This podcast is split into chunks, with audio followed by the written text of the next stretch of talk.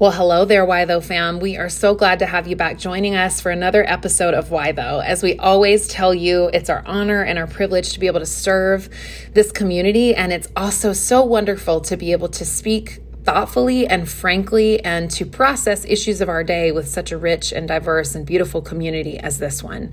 We're so glad that you're here. In light of the draft of the opinion Justice Alito wrote about Roe versus Wade this week, we thought it would be very helpful to revisit an episode that we recorded during our Faith and Politics series. Not only was this one of our most popular episodes, but on an issue that can be as explosive as abortion, we think it is important to talk about this in a way that is more nuanced and thoughtful and considerate of women and of children. And we are pro birth and we are pro mother and we are pro children and we are pro family. And I think that so often these types of things get missing from the polarized ends of the conversation. But there is a space we can walk together in the middle. There is a way that we can talk about these issues without things blowing up and exploding. There is a way that we can journey forward as believers and do some thoughtful thinking and some thoughtful reflecting and some thoughtful connecting and dialogue about this issue. So we hope this blesses you this week. And for anyone who is struggling and having a difficult time, we see you, we hear you, we're with you, and we just want you to know that we honor you and we love you. So enjoy this episode, this throwback from our Faith and Politics series. And as always, message us, let us know how you're processing this issue, let us know how we can be serving you in light of what's happening in our world today. We love you. Welcome back to Why Though. We're so pumped you're on the journey with us. And also, we are just tickled pink and I'm I don't turn pink, but I am whatever color I turn. All that the y'all out love. there, we turn pink. we do. The whiteys turn pink. yeah, I don't turn pink. You never know when I'm blushing. Um, but we are just so honored that it was an encouragement to talk about how politics affect family dynamics. Yeah especially extended family dynamics. So we're here for you. We love you. We saw all those DMs, all those shout outs on IG stories, all of it. Thank you, thank you, thank you. Now, before we get into today's episode, I just have to say that I have discovered a new supplement which I should be getting paid to, to share about this, by the way. So, coldsnap.com, please send me a check in the number of. no, I'm joking. Um, y'all, this fall stuff, I know we are in the middle of a global pandemic, but it's also just cold and flu season as well. And it's just knocking down my door, Ashley. I don't love it. I don't love it. And you guys, I just have to say, I am taking all the cold snap. I'm taking all the vitamin C. What is that? emergency? I take like 3 mm-hmm. at a mm-hmm. time. In a oh very, my gosh! No I way. Do. I mean, I'm sure. Is that okay? Like, I mean, I take you know one what? of those things. I drink like six cups of coffee a day. I take one Emergen-C and I get the jitters. Stop. I'm not Who kidding. are you? It's super what? weird. I don't know. I have no idea, but I I'm taking That's what gives you the jitters. Miss six cup of coffee? That's what does it? Okay, no, hold on. I've got the best cocktail. So I do two to three Emergen-Cs. oh my god. Plus, I still can't get over it. I, you know, it's so funny. My husband started serving it to me that way, so I just thought, oh, this is clever. Look at me cheating the system. and then I add in, is it the Umcka? I think that's the brand Umcka, and it's like a cold and flu, all natural, like crystals that you're supposed to just do in water. But then I add, I do all that, and then I do a like a vial drop of of elderberry concentrate. Uh-huh. Elderberry so it's like, is legit. Yeah, so I put that in there as well, and then I'll mix that all up, and then I'll toss it back. I love it. I mean, it. I think it's working. And to be honest, as long as it works, because nobody wants to be sick, especially no. in the year of the Rona. So if it Ugh. works, if that is the preventative cocktail, thank you for sharing it with the whole world, Tiffany. I know you all love that. that. I know you guys are going to send me DMs and be like, yeah, girl, I did your thing, and I feel great after 24 hours. So there you go. Umcka, coldsnap.com. And what's the other one I wanted some money from? Oh, Emergen-C. I understand. Mm-hmm. Your girl's got you. I am your evangelist. Mm-hmm. So here we are. Here we are. So if you hear me a little creakily, crackly, my voice, that is wise because I have been drinking that nonstop. By the way, I did research. If you take too much vitamin C, your body just gets rid of it. It's not going to have like a right negative effect. So I'm, I'm feeling good. That's good. I'm feeling good. I'm feeling I'm glad. Good. That's awesome. Yeah. Girl, it's raining here. We're all indoors again. Again, meaning from the Oh, it's like season. 90 degrees here still. So LA doesn't have a real fall until about December. And then we have a fake winter from middle of January to middle of February where people are in parkas and beanies. And I'm embarrassed to be in LA at that time. And then spring comes at the end of February. and then summer happens in April. in April.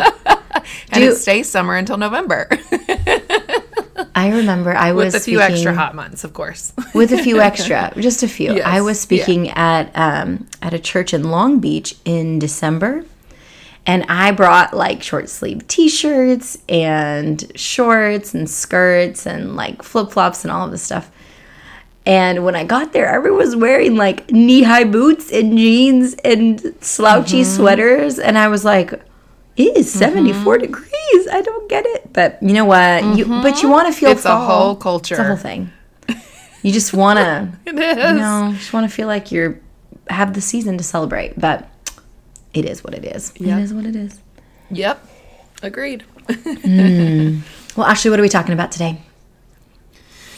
So, we really, through this Faith and Politics series, we just want to make a commitment to you as our listeners to talk about real topics, the things that you are wondering about, the things that you're curious about, the things that are very often divisive and people are unsure how to think about them. What does it mean to believers? And sometimes things can come up, whether it's online or in real life, and it can cause great division, great fighting, great arguing, 175 comments later. so, one of those big divisive um, you know, issues in faith and politics is the issue of abortion. And we wanted to talk about that today. And the title of our show is Why Pro Birth is Not Enough, though, because we really do believe there's a large chunk of the pro life movement that really is just pro birth. And we want to talk about that. And it's not to shame anyone in the pro life movement. I want to say, first of all, that I am a Christian.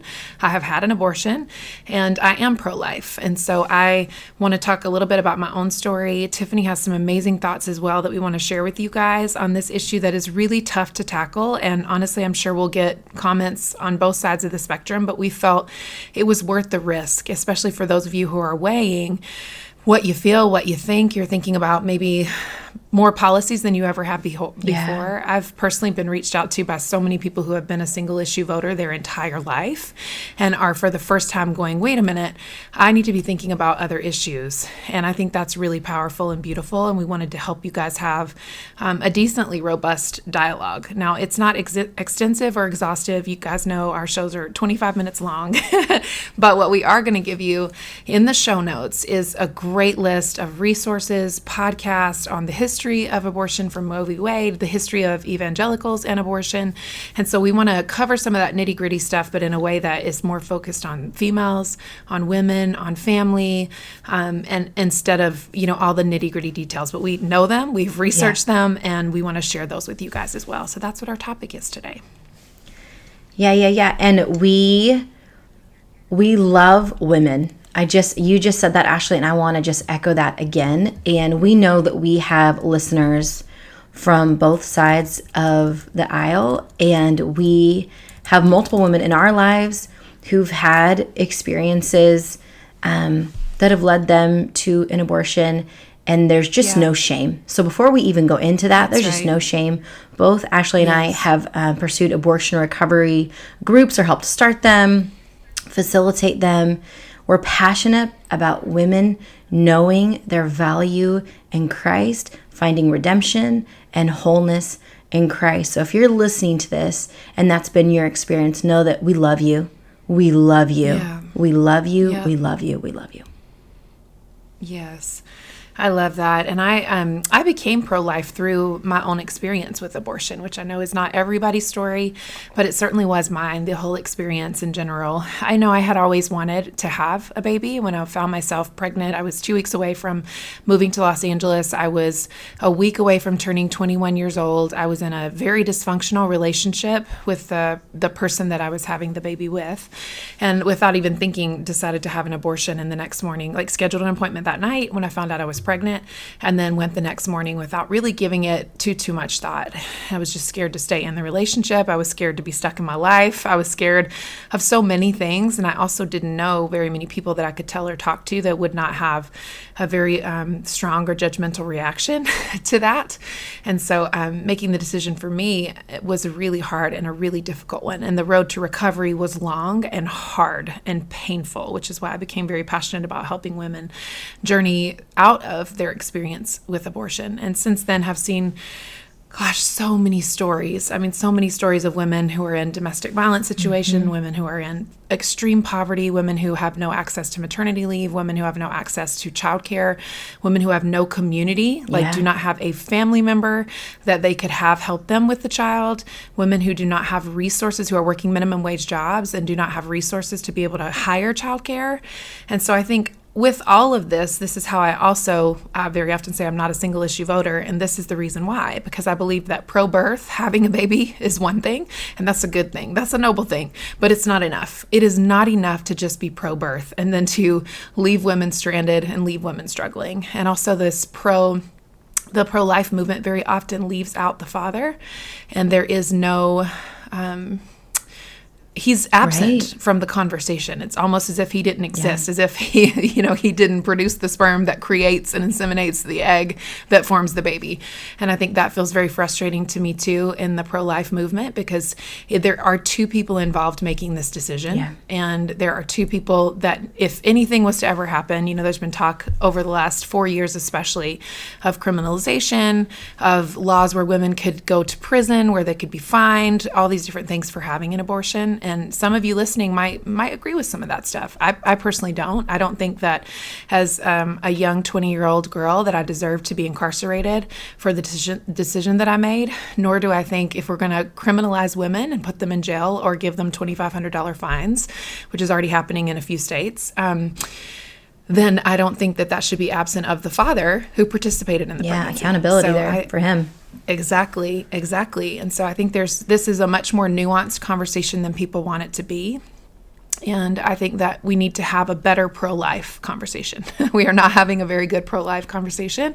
And it's, we're not winning anyone. We're stand, you know, for those who stand strong in that movement, they're not winning people over to the pro life camp because the, the rhetoric is divisive and it's not good. Yeah. Recently, I heard on the AND campaign, which produces Church Politics podcast, which I highly recommend. Um, yes. Really, truly bipartisan approach to issues that affect us yeah. each and every day. And one gal that they interviewed, who is a state senator in Louisiana, she mentioned, I'm for the whole gospel, for whole life. So instead of talking about pro life, talking about whole life for our whole mm-hmm. lives. So womb to tomb. Understanding yes. that to support woman in the a woman in the beginning means we've got to walk with her, walk with her family, as you said, um, the father of this baby, yeah. walk with them um, till they meet Jesus. If they've found Jesus, uh, walk with them to the tomb. Truly, like understanding yes. life is so nuanced and complex. And I love that you just said this, but this is just not a black and white issue. It's just right. not a black and white issue. So the idea right. of criminalizing it or making it illegal, these broad broad answers that we're providing, I think we it would serve us all to step back and think what is leading a woman to those situations? What right. is at play? What's her socioeconomic standing? Um, how has maybe race or class played an issue? I, I love that even just you shared, you didn't have anybody you felt like you could call who was safe. And depending on their right. upbringing, perhaps they don't feel like there's anybody they could call and feel safe and help make decisions and walk with them and care for that baby. And the shame, man, shame plays such yes. um, a huge role here. So I think that yes. being able to talk about what would make it unnecessary what would yeah. make it unnecessary is yep. um, must be part of the conversation as believers because if we want to encourage women and men to live full abundant lives then we have to look at what would help get them there in the practical yes Gosh, that's so good. I, it reminds me of a quote that I've always loved by Sister Joan Chittister. And she's a, a nun, an author, and a speaker. And she said, this. I do not believe that just because you're opposed to abortion, that makes you pro life. In fact, I think in many cases, your morality is deeply lacking if all you want is a child born, but not a child fed, not a child educated, not a child housed. And why would I think that you don't? Because you don't want any tax money to go there. That's not pro life, that's pro birth. We need a much broader conversation on what the morality of pro life is. And I really, Oof. really love this. I also think that, you know, along the same lines, the things to think about are things like healthcare. Yeah. You know, I remember when our first baby was born, the total cost of having a baby was five hundred dollars, and then both both times I had my babies, we had insurance, and the second time my baby was born, when all the bills came in, they totaled twenty eight thousand dollars, and that was just to have a baby. And so I kept thinking, gosh, how does anybody do this? I was able to call and and just fight and fight and fight, which is the least you know exciting thing when you're holding a two week baby and you have a toddler running around to be fighting with insurance companies and going back and forth with hospitals. But i was able to get it um, around $10000 so i was able to knock off $18000 um, but at the same time, ten thousand dollars is a lot of money. And if you're working minimum yeah. wage or you're living paycheck to paycheck, which by the way, most most middle class Americans are living yeah. paycheck pay, paycheck to paycheck. They do not have savings. They don't have money to invest. They don't have an opportunity to think about retirement because they are still living paycheck to paycheck, even though they may own a home and even though they might have two incomes in their household. And so, twenty eight thousand dollar bills, you guys. It's just like to think about things like that, affordable health care, to think about affordable housing, to think about what it could look like to have education. Like, I think, you know, education in America really depends on your zip code. Now, are there some, you know, caveats to this? Yes. Like, for example, the town I grew up in only had one high school. It's not like we had options or something. but at the same time, your zip code across America uh, determines your child's experience with yeah. education. So you think about things like that. Then what about children who might have disabilities or learning disabilities? And what if parents don't have support? What if the school doesn't offer help? you know, you just think about it's it's again it's this whole life picture and we have to be thinking about what we're doing to our education systems, what we're doing to our healthcare systems. And obviously I will die on this hill when it comes to women and paid maternity in America mm-hmm. because it is a shame mm-hmm. and it is an embarrassment. I mean, I remember, you know, with my second baby, I was I was working part time by choice so that I could because basically all of our money would have gone into childcare anyway. Yeah. And so I was working part time. And then when I went on maternity leave, it was half pay on a part time salary. And then we were able to pl- apply for like some paid family leave disability um, through the state of New York. And it, the, you know what the pay was? $700. so it's like, okay, that doesn't even cover, okay, what is that? You know, a cell phone bill and, you know, maybe three other small right. things, like tiny things. And so you think about that. And then women are trying to make these impossible choices. Yeah. And if you are a barista or you are working at Target or you are a janitor in a hospital, like you're not getting maternity leave. You're not going to be paid on your leave. You're going to get whatever that government paid leave is, which is typically so far below uh, even one month's salary. And so when we're talking about this conversation for us, I love that question, Tiffany, that you raised. What would make this unnecessary? It's that kind of thing. And so even when I think about how I vote in local elections, how I view how the government should be serving us, these are the things that I'm thinking about. I'm thinking about women. I'm thinking about families. I'm thinking about children. I'm thinking about education and healthcare. And, you know, all of those things really matter to me when it comes to this issue of pro life, because I really do believe that if we do not begin to care about all of these things, you know, then how can we as Christians even call ourselves pro life? Right. And it, I mean, it extends so much further than that, which we could talk about maybe on another podcast. But I just think about, you know, the the border crisis that we're dealing yeah. with. And the the women we just discovered were um, given hysterectomies against their will, like they were fully sterilized mm-hmm. without their knowledge and against their will at our borders. So are we pro life? Yeah. Do we care about that? Do we care about their life? Do we care about their capacity to have babies? Like, are we thinking about this issue? Are we thinking about women across the spectrum when it comes to this issue of pro life? And and very often I don't think that we are. And I want to say one more thing, and I know I'm on a get it, girl, get it. But I think that many people also have this idea of a woman who has an abortion. Like they create a caricature in their head. And just as a person who's been working around this issue for about 15 years now, I want you to know that abortion doesn't have a specific face or a specific color. And as a matter of fact, 25% of abortions are had by, by women who are married and who, who have husbands and just may not have the resources, the income, the whatever um, to, to do that. And sometimes abortions are classified, um, or sometimes uh, medical procedures are classified as abortions, like when a baby has already died in the womb, or the woman will become septic if the baby doesn't pass, then they can classify that as an abortion. A D&C is what they call Right. it. Um, and so there's just so many things that happen here.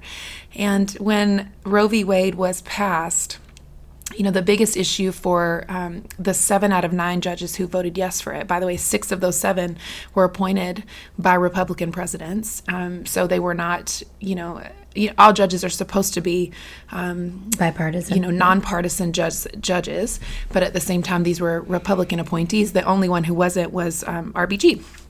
So the their biggest issue was privacy that you know a woman can have these conversations with her doctor and determine what her outcome is. Now some people don't like that and I understand it, but that was the biggest issue was actually privacy. Like why would the government be able to interfere in conversations a woman is having with her doctor?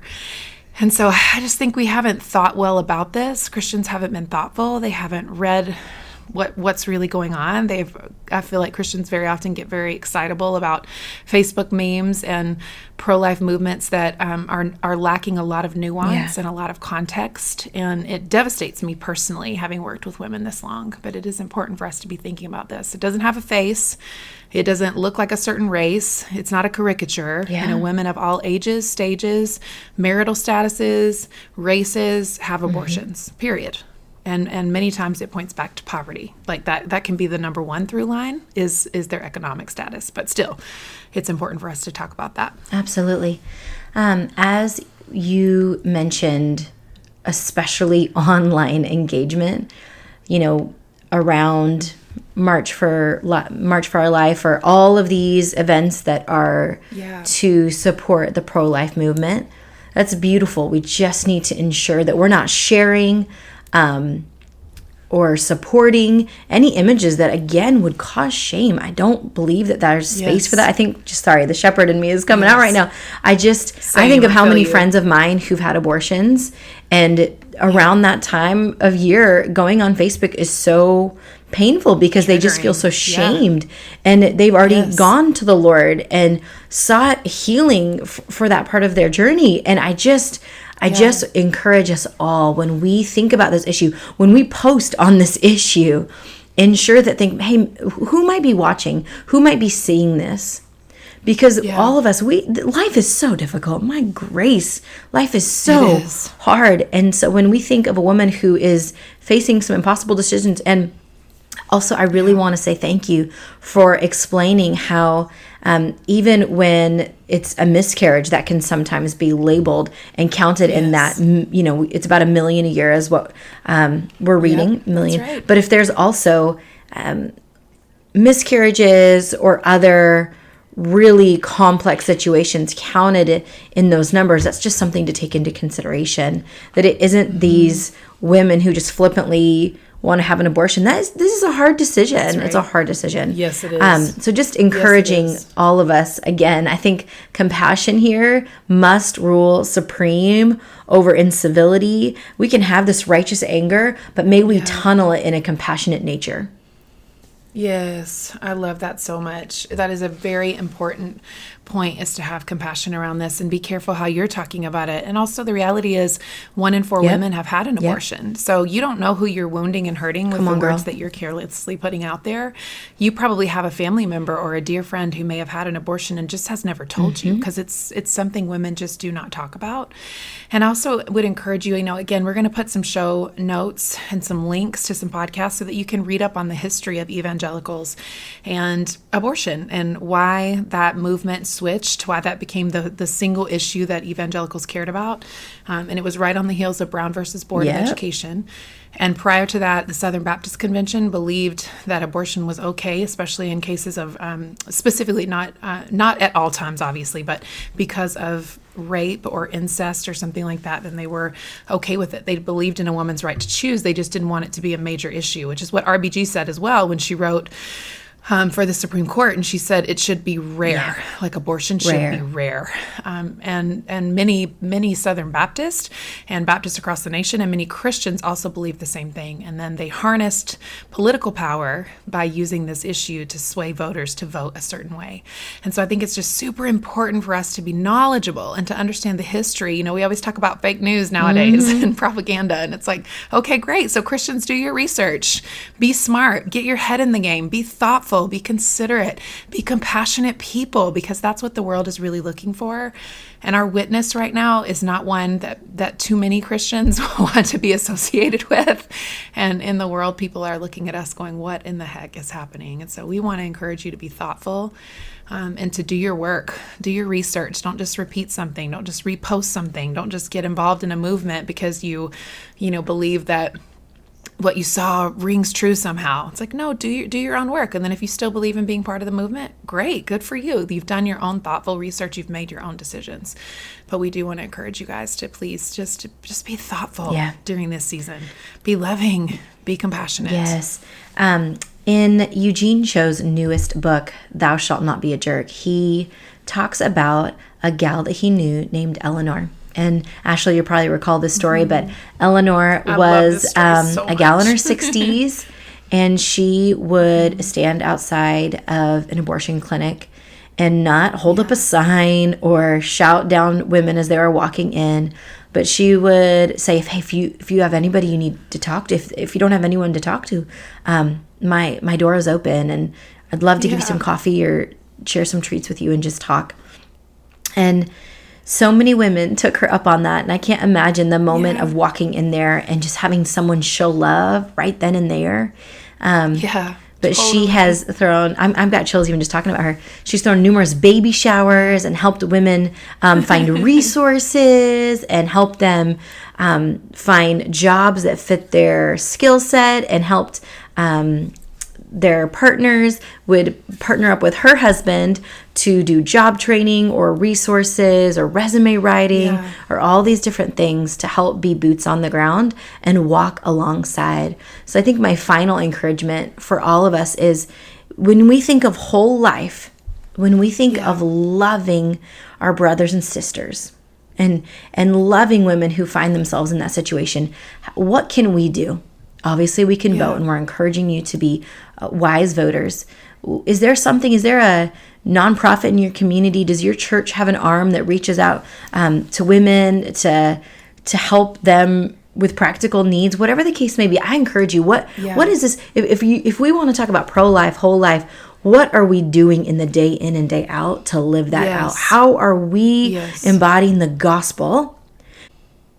Think of the women in your community. Maybe not in your immediate sphere, but in your community that you could serve in a practical way. We all have yeah. something in our hand, right? We all have something in our hand that we can serve yep. those around us. So we encourage you. We love you, listeners. Uh, we are praying for you, and we'll have lots of good resources in those show notes. We'll see you next week. Bye bye.